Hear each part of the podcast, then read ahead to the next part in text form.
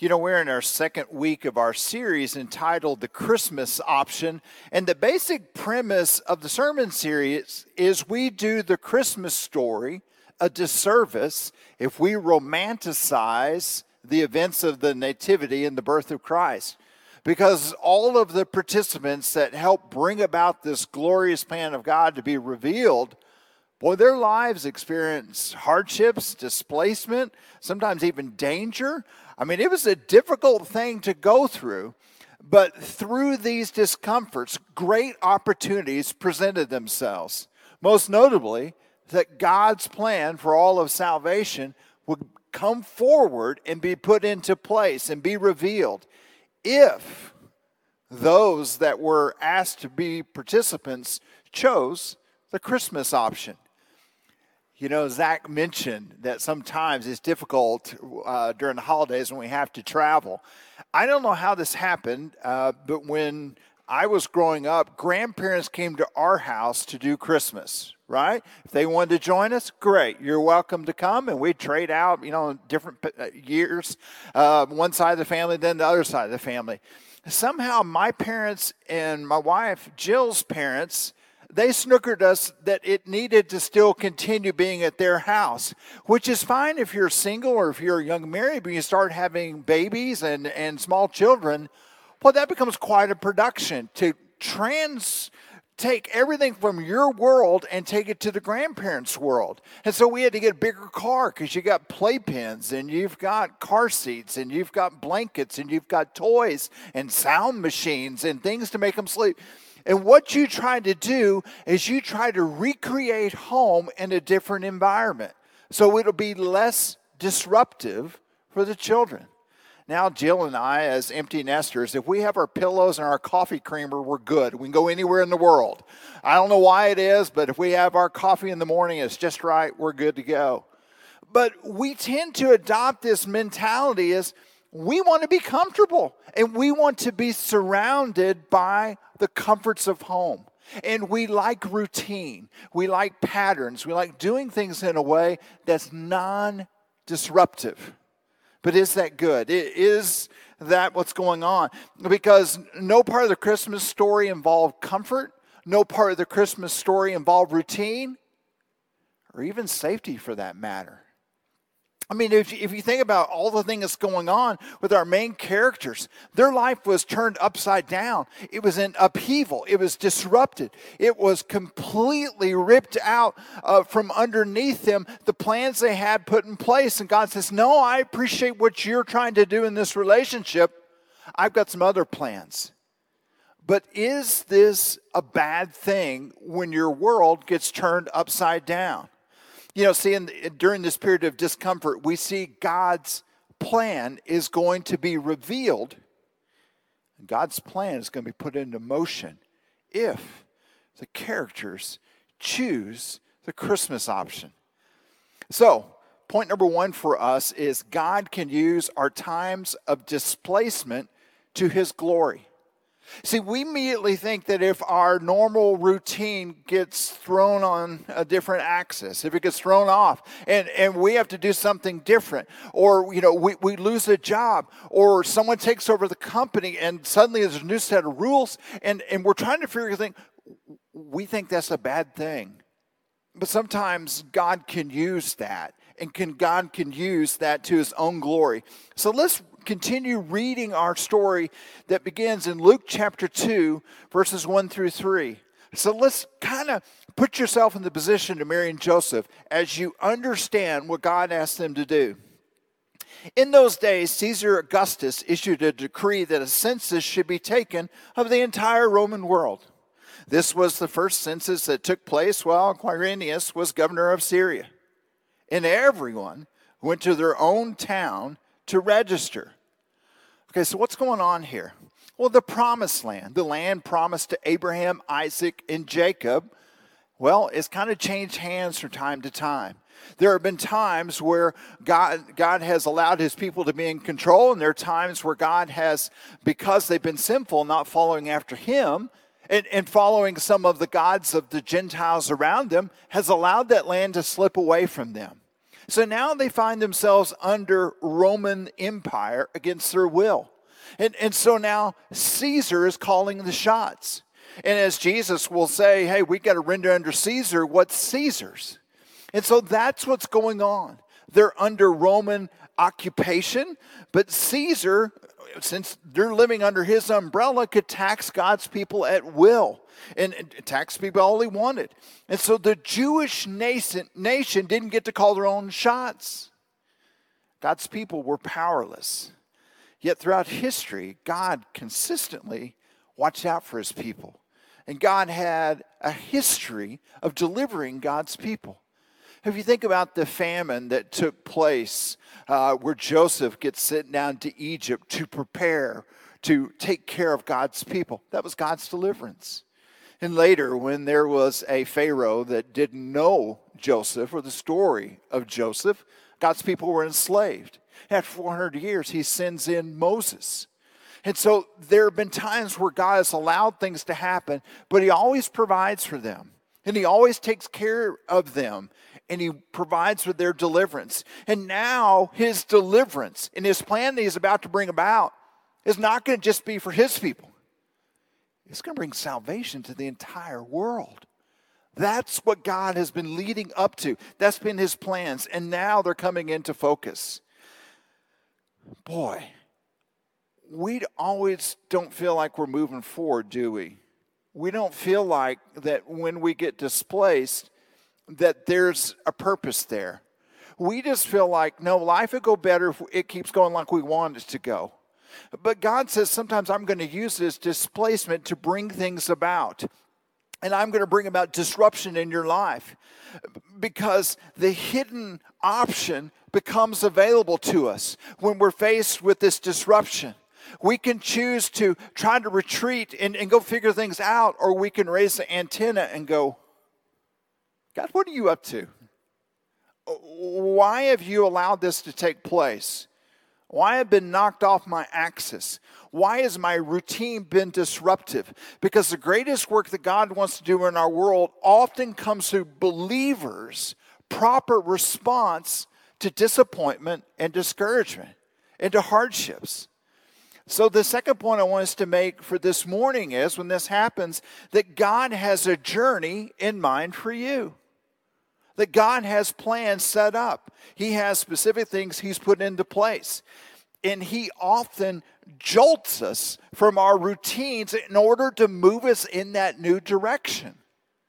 So it's like a bumper car. He provides something that makes us bump and go a different direction we got to realize God wants us to head down a direction. He has plans in place, and He's gifted us according to the plans He wants us to be a part of.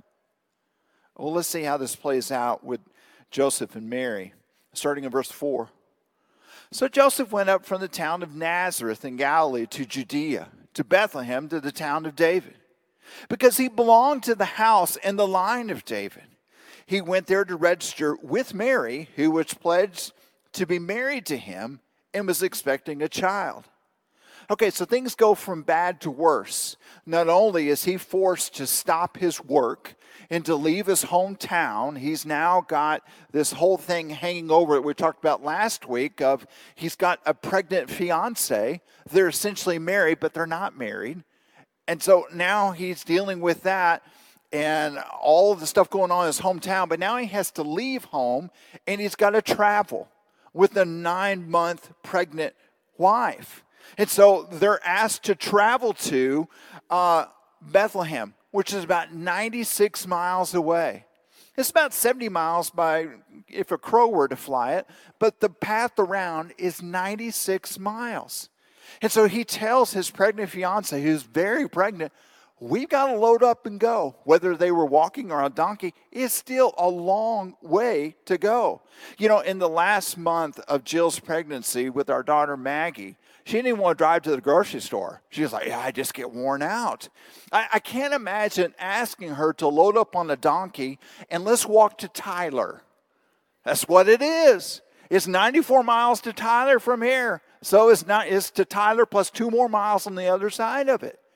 Can you imagine? It took about a week. And you know, if you have a hard time, I, I, I, haven't been pregnant myself, but sometimes there's some uncomfortableness even laying down.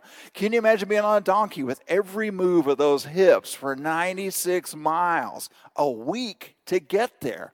She's like, well, why are we going? Well, Caesar says we need to go, but I think there's something else going on here as well. God wants us to travel to Bethlehem, as this little town has some important things. Micah chapter 5, verse 2 says, oh, something big is going to happen in Bethlehem. And I want you to go. And so Caesar's plans hop in with God's plans for this couple, and they're heading to a destination that God has had in store since the beginning of time before this world was created. And it's happening. These plans are here. The great big plan of God required this arduous journey what about us? Are, are, we cognizant that God has plans for us and God has design for how He wants us to spend our lives? Do we treat some of these difficult times as God's using this and God has something in store that I know nothing about? The German psychologist Tom Senninger developed what's called the learning zone model. And what he talked about is there are three zones or state of beings he said one is the comfort zone, right? And we like the comfort zone. The second is the learning zone. And further out is what he called the panic zone. And he said, if you find yourself in the panic zone, you need to realize that no learning is going to take place because the anxiety, the stress, the panic, all that that is going on in this zone causes us to shut down on our learning. It's kind of fight or flight. And we don't want to stay in that position of being in a state of panic. And so we'll do everything we can to get out so no learning takes place. So we get that. But what his study also came up with is very little learning happens in the comfort zone either. It's just a place we can come back to, sometimes to lick our wounds, sometimes to recharge our batteries, but very little growth happens in the comfort zone. It, it happens once we get outside of the comfort zone, right on the edge of losing everything in the panic zone. That's where learning takes place. Senninger went on to say that the more time we spend in the learning zone, our comfort zone expands.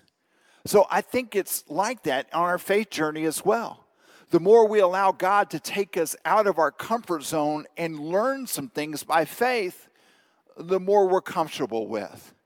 And so we've all met people whose comfort zone is very limited and they won't be challenged to get outside of that. We have others that can do just about anything that God wants them to do, and they're willing to accept new challenges because God has stretched them, because they've been willing to get out of their limited sphere of influence and comfort. And God says, That's where I want you. I want you in this learning zone. And when you start feeling anxious, you start feeling panicked, just know that I've got you. So I want to encourage us to, to think along those lines. Because if we reside in the comfort zone, we'll never take risk, we'll never stretch ourselves, and we'll never discover who we are, and more importantly, who God wants us to be. Amen, church? We got to be stretched. We never say we've arrived. We want to continue to be lifelong learners. You know, many of us have a false conception that if God's leading us, the journey will be easy. Why do we believe that if we're students of God's Word? How many of God's faithful servants, both men and, and women, their lives are easy once they got hooked up with God? No, it's the exact opposite. God's like, hey, I appreciate where you are. I appreciate the gifts that you have, uh, but I'm going to now activate those. Oh, I don't want to be activated. No, well tough. I've got plans for you. But is my life going to be difficult? Yes. well, I don't know if I want to. I don't care. Let's go. And so you have Gideon saying, Well, God, if this is really true, let me put this fleece out. And God's like, Okay. Oh, okay, well, the fleece is wet and the ground is dry. Let's flip those. God's like, We can do this all week. How do you, I want you to know I'm in control and I can do this. Gideon, you have to be willing to be stretched.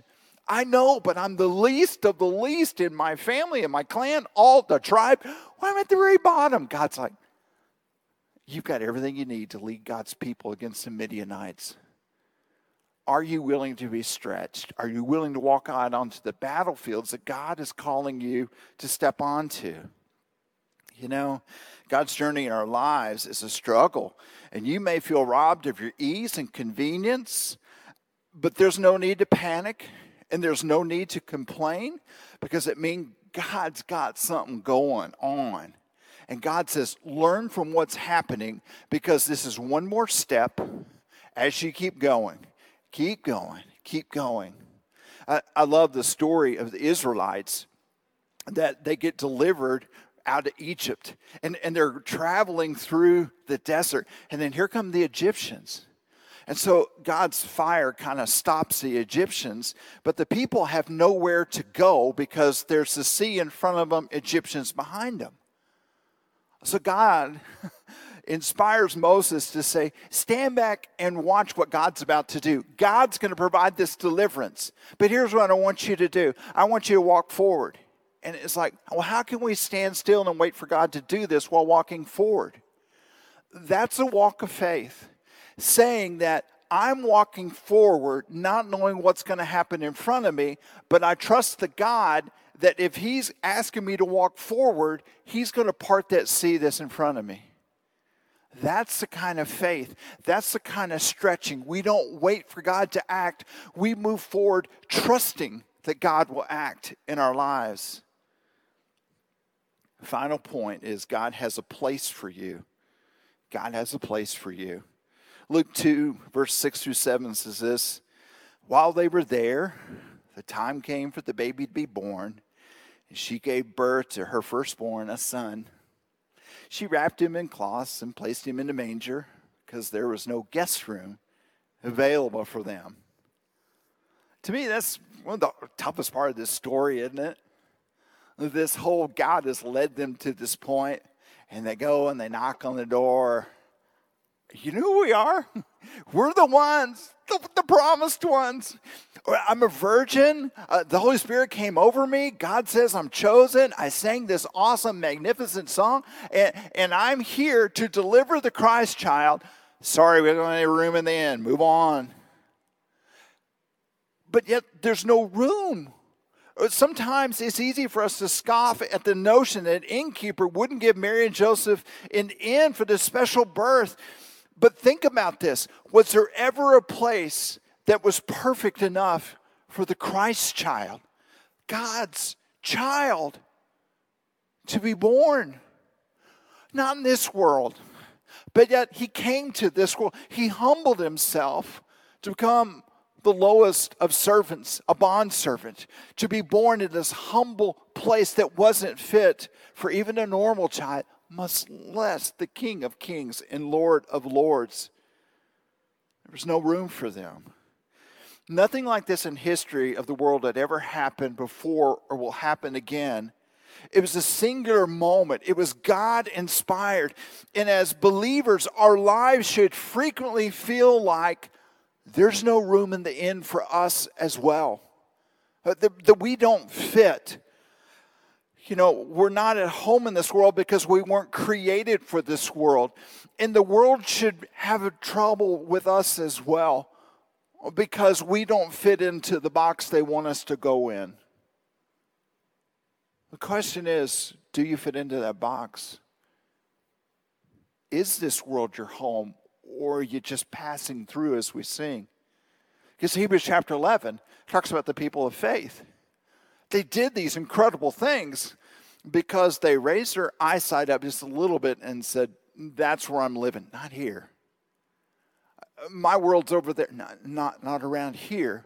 I, am not going to feel comfortable here because God's called me to there. And along the way, I'm going to walk by faith and inspire others to walk by faith as well because I'm longing for a new country. I'm longing for a new home. And so this world, it doesn't fit. It doesn't work for me. I don't fit in. So the different generations at our house at Christmas time have movies that they really like. And, uh, you know, try as they may, uh, the grandkids are never going to watch Miracle on 34th Street with my mom. Like they want, you, you just sit down, you'll get into it, you'll love it. And they're like, no, no, Grandma, we're not. You know, if it's black and white, we're done. Okay? And so they want to sit down, all the cousins, when they get together, as we call it, they want to watch Elf. Okay? Miracle on 4, no, it's not going to happen. Uh, we even had a hard time getting Christmas vacation. They were like, yeah, no, okay. We want to watch Elf. And basically, Will Ferrell's character, when he was a baby, the basic premise, for those of you who haven't seen it, is he accidentally crawls into Santa's sack as he's around delivering gifts. And so Santa takes this baby back to the North Pole, and the Clauses decide to adopt him. Okay, well, the only problem is as this baby grows into a child and a young adult, he no longer fits in that world anymore, right? And so it, all throughout his time up in the North Pole, you're like going, this isn't working. You've got to go to the next world. And so he quickly outgrows the elf world. Why? He wasn't an elf, he was born different. I watched an interview with Will Ferrell years ago, and it was on the 15th anniversary of Elf coming out. And so they asked him, they're like, What was it like? He goes, Well, to tell you the truth, I thought it might be a career ending move to take this role. He said, Our first film shots that we took were on the streets of New York. He said, I was just coming out of Saturday Night Live and everyone knew me, and yet I'm out walking the streets of New York in tights, yellow tights, and a green outfit, and I'm thinking to myself, whatever happened to Will Ferrell? Well, it was that elf movie, right? But he said he felt displaced. He felt like he didn't fit in immediately. James Caan, who serves as his father, later told him after the success of Elf, he goes, I didn't think it was going to work either. I thought you were way over the top. Now I kind of get what you were trying to do. But we should feel that same discomfort. We should feel that same, I don't fit in because God has different plans for me than the, the script that's handed out by this world around us, right? While we aren't humans living in elf world, we are external creatures living in a temporary world. God has eternal plans for us in store. God says, I want you to realize this is the waiting room before you get seated at the grand table.